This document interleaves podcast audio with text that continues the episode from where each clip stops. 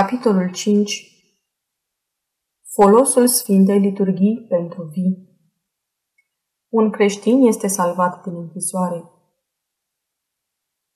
Sfântul Ioan cel Milostiv, patriarhul Alexandriei, învățând despre folosul rugăciunilor pentru pomenirea la Sfânta Liturghie, între altele, povestește și următoarele.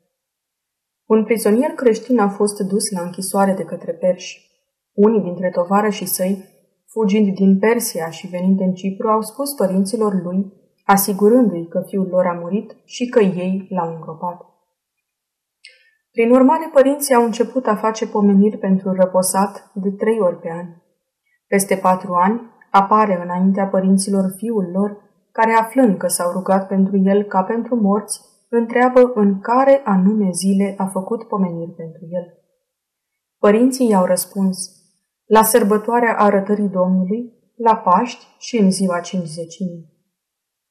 Atunci, prizonierul reîntors spuse părinților săi, Adevărat, în aceste zile venea la mine un bărbat luminat care mă elibera din lanțuri și mă scotea din închisoare, așa încât puteam să mă plimb toată ziua.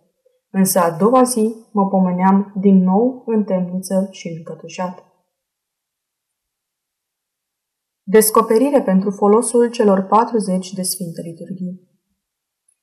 Un boier se afla în Nicomidia și se îmbolnăvi greu, ajungând în primejdie de moarte și zise femeii lui să dea din averea lor orfanilor și săracilor, pe robii lui să-i elibereze, iar liturghii preoților să nu dea.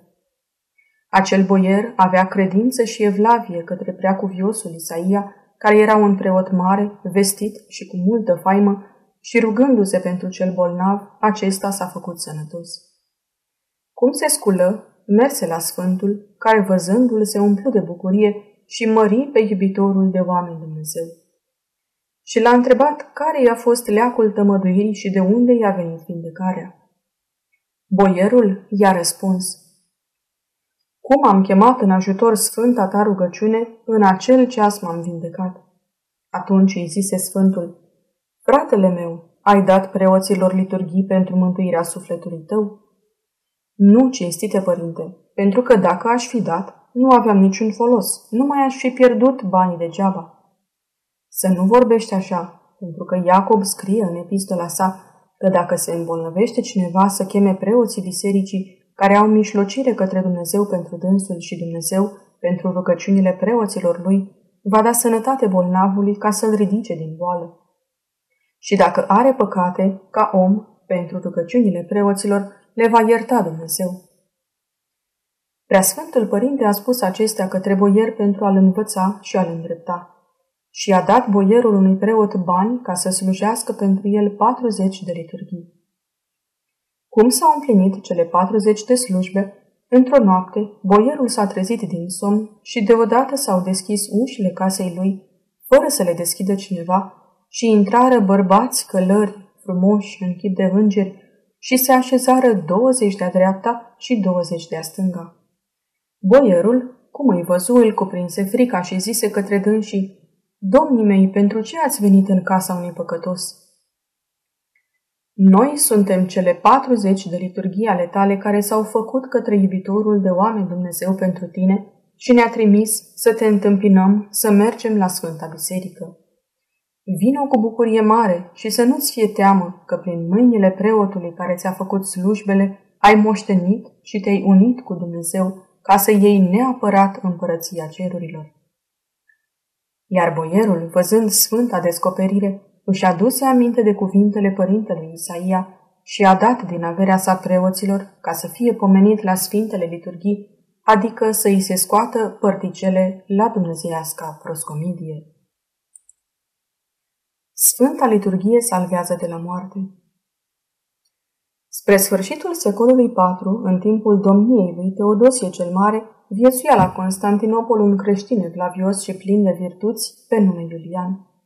În tinerețe fusese putred de bogat, dar acum la bătrânețe ajunsese sărac lipit pământului și cugeta neîncetat la sărăcia aceasta a lui și la cum ar fi putut să scape de ea, dar nu îi se arăta încă nicio ieșire. Între timp, ajunsese la așa o mare strâmtorare, încât nu-și mai putea agonisi nici măcar cele trebuincioase traiului de zi cu zi. După o bucată de vreme, îi veni o idee. O idee așa ciudată și neașteptată încât îl speria, însă nu reușea să-și o scoată din minte. Ideea aceasta era legată de singurul lui copil, Teofil. Într-o zi îl chemă la sine și îi vorbi așa. Fiule, de multă vreme mă chinui cu un gând, dar acum m-am hotărât să ți-l spun și ție.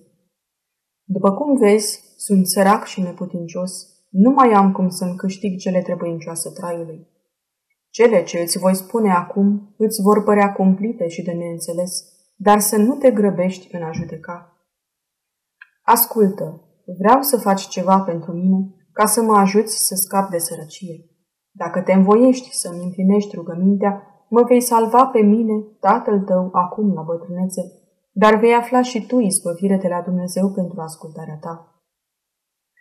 Teofil îi răspunse, Tată, poruncește, sunt gata să fac orice îmi vei cere. Atunci, omul început de departe de la întâmplările Vechiului Testament cu patriarhul Avram. Știi și tu, fiule, cum erau fericitul Avram și soția lui Sara, chinuiți de mare supărare, fiindcă ajunseseră la bătrânețe fără să aibă copii. Iar Dumnezeu a făcut o minune cu ei și le-a dăruit un fiu binecuvântat pe Isaac. Mai apoi însă lucrurile au luat o întorsătură dureroasă. Avram, făcând ascultare de Dumnezeu, a pornit într-o dimineață spre un munte cu fiul său ca să-l aducă drept jertfă Domnului. Isaac, fără a spune o vorbă, și-a urmat tatăl, cărând pe umeri lemnele pentru jertfă. Mergea spre jertfă tăcut și fără a se împotrivi. Până la urmă, smerenia și ascultarea lui l-au izbăvit. Nu numai că nu a fost omorât, dar și toată binecuvântarea lui Dumnezeu s-a revărsat de atunci asupra lui. Pilda lui Isaac o să ai mereu vie în inima ta.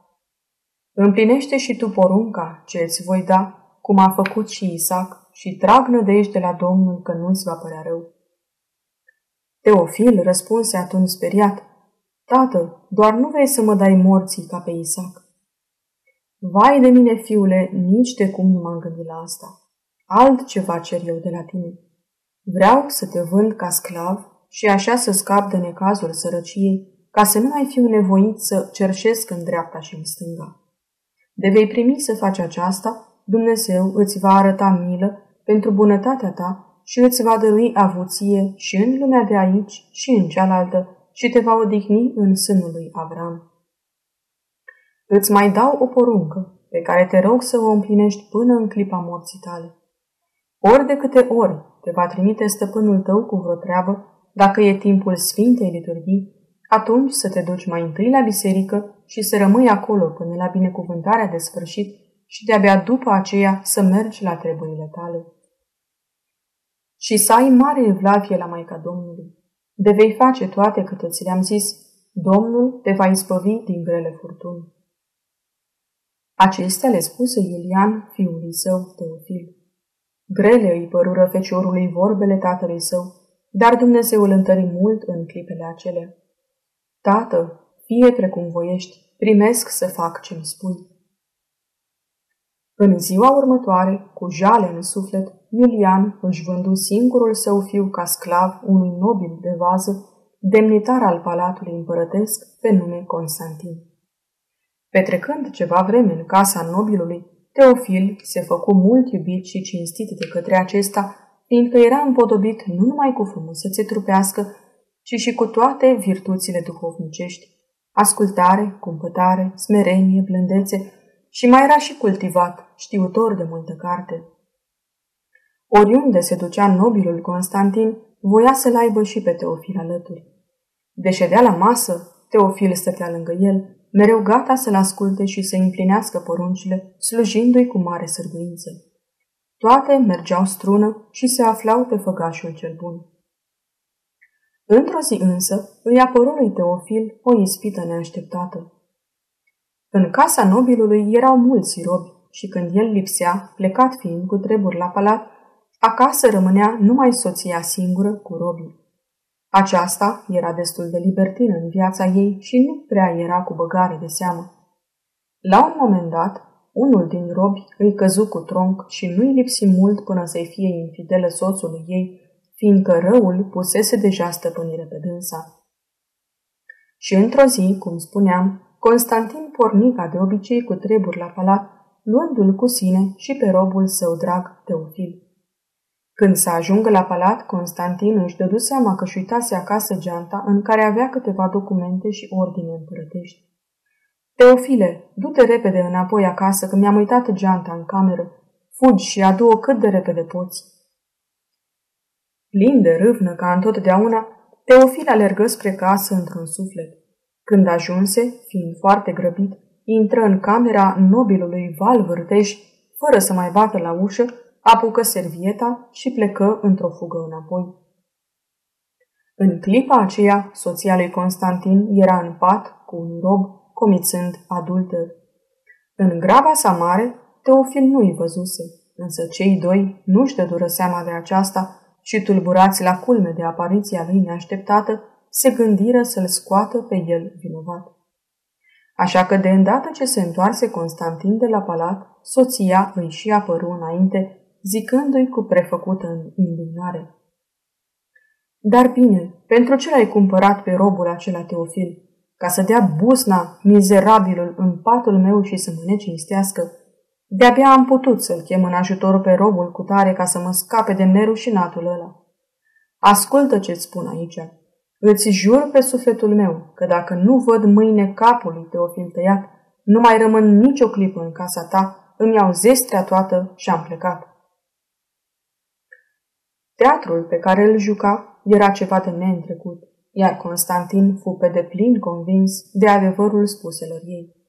Se înfurie grozav pe Teofil și îi promise femeii că va face în tocmai cum i-a cerut. În ziua următoare îl întâlni la palat pe guvernator și îi povesti cele întâmplate. Mâine dimineață o să ți-l trimit să-i tai capul, să îl pui într-un sac și să mi-l dai.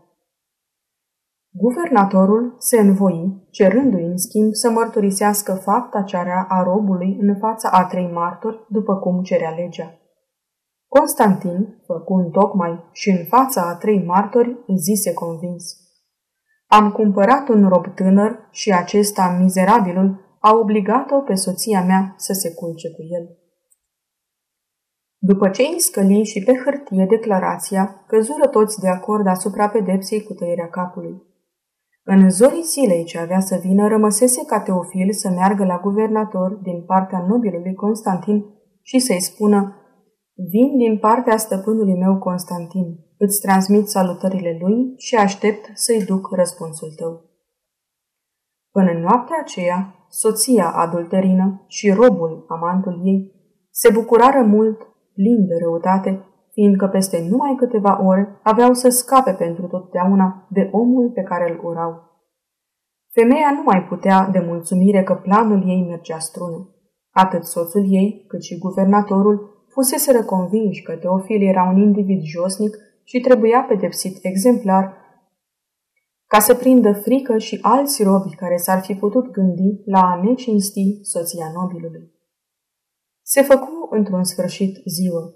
Nobilul îl chemă pe Teofil, care nu știa nimic, la el și zise Mergi la guvernator, cum am stabilit, și zi că îl salut și că aștept răspunsul lui. Între timp, guvernatorul poruncise deja călăilor că atunci când vor vedea venind un rob din partea lui Constantin să-i taie pe loc capul. Teofil, total neștiutor, porni liniștit spre guvernator. Mergând pe drum, dădu de o biserică închinată Maicii Domnului și își aminti cum tatăl său îl sfătuise să o cinstească mult, mereu. Băgă de seama că era timpul Sfintei Liturghii și intră în biserică. Se citea apostolul, iar Teofil își aminti sfatul părintelui său. Când te va trimite stăpânul cu vreo treabă și va fi atunci timpul Sfintei Liturghii, tu să mergi mai întâi la biserică și să rămâi acolo până la binecuvântarea de sfârșit și de-abia după aceea să-ți continui drumul la treaba ta.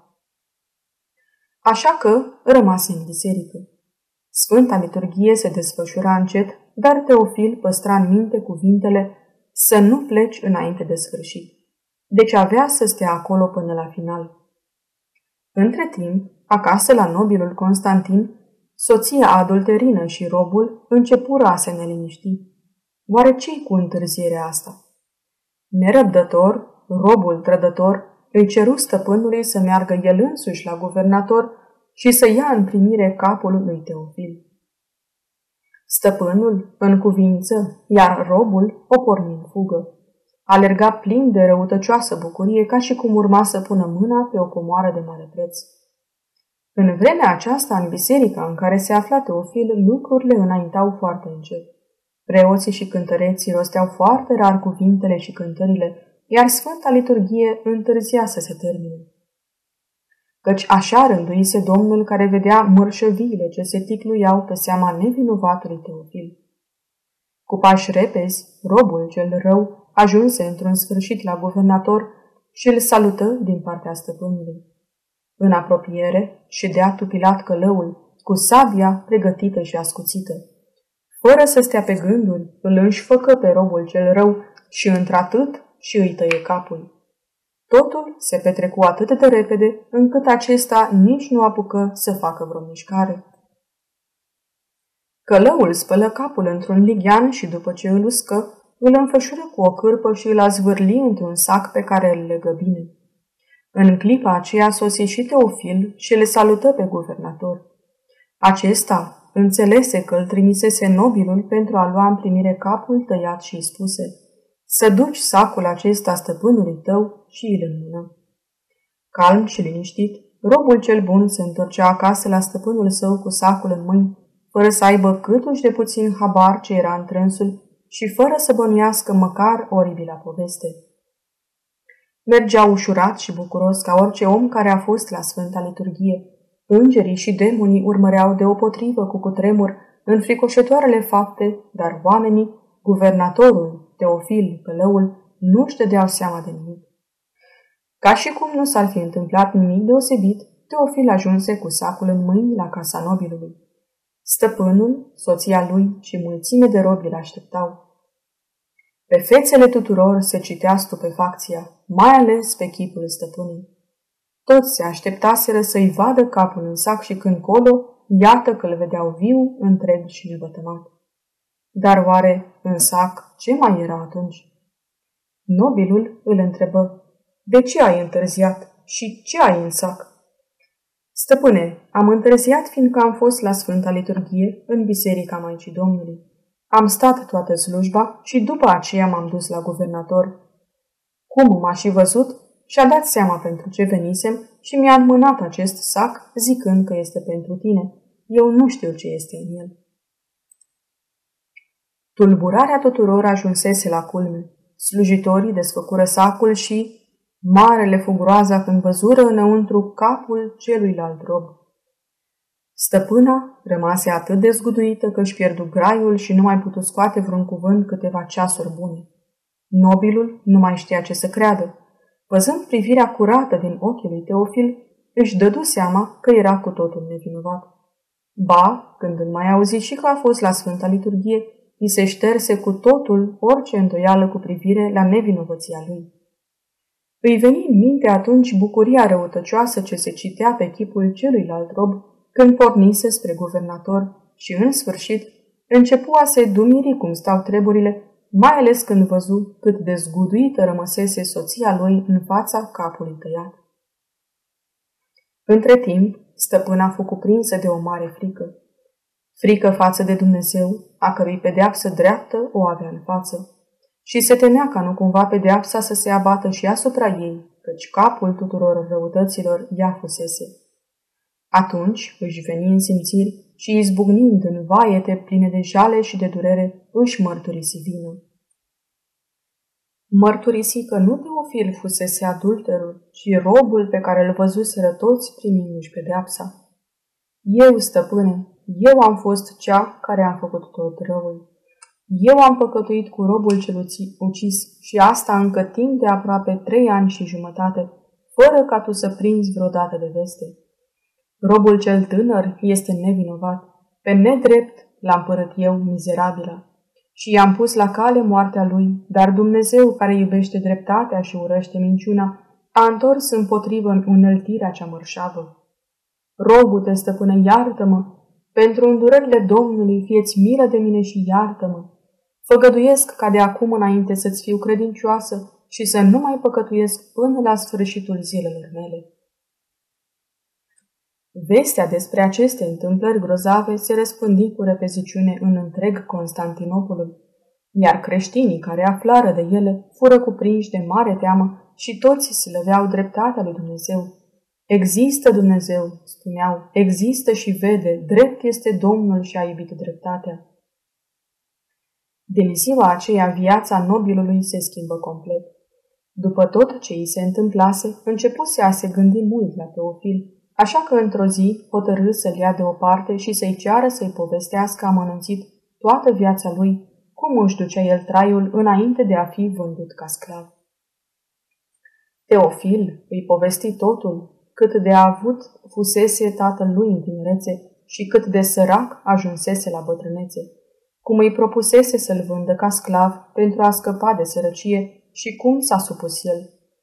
Îi povesti și sfaturile pe care tatăl lui îi le dăduse, mai ales acela privitor la Sfânta Liturghie. Auzind toate acestea, Constantin fu mișcat până în străfundurile inimii Înțelese că Teofil era ocrotit ca de o putere de neînvins de binecuvântarea și rugăciunea tatălui său. Ascultarea față de acesta și împlinirea tuturor poruncilor lui ei fusese răscut și acoperământ, iar binecuvântarea luată la Sfânta Liturghie îl pusese sub mâna a tot puternic al lui Dumnezeu. Nobilul se minună de virtuțile robului. Îl înduioșă mult sacrificiul pe care îl făcuse de dragul tatălui său și simți că robul ajunsese la înalte măsuri duhovnicești. Ținea în casa lui o asemenea comoară neprețuită și nu știuse. Din clipa aceea, încetă al mai socoti rob. Pentru el, Teofil deveni fiul său, iar la sfârșit îl lăsă moștenitor al întregii sale avuții. Astfel se împlini profeția lui Iulian care zicea Domnul îți va da avuție și în această viață și în cealaltă. S-a vorbit mult timp în Constantinopol despre aceste evenimente nemaipomenite cuprinse și în Sinaxar pentru a nu fi date uitării. În încheiere, le dorim tuturor să-și iubească și să-și cinstească părinții și să aibă parte de rugăciunile lor pentru orice lucru important din viață. Le mai dorim să iubească Sfânta Liturghie, iar orice lucrare deosebită din viață să o înceapă cu binecuvântarea Bisericii.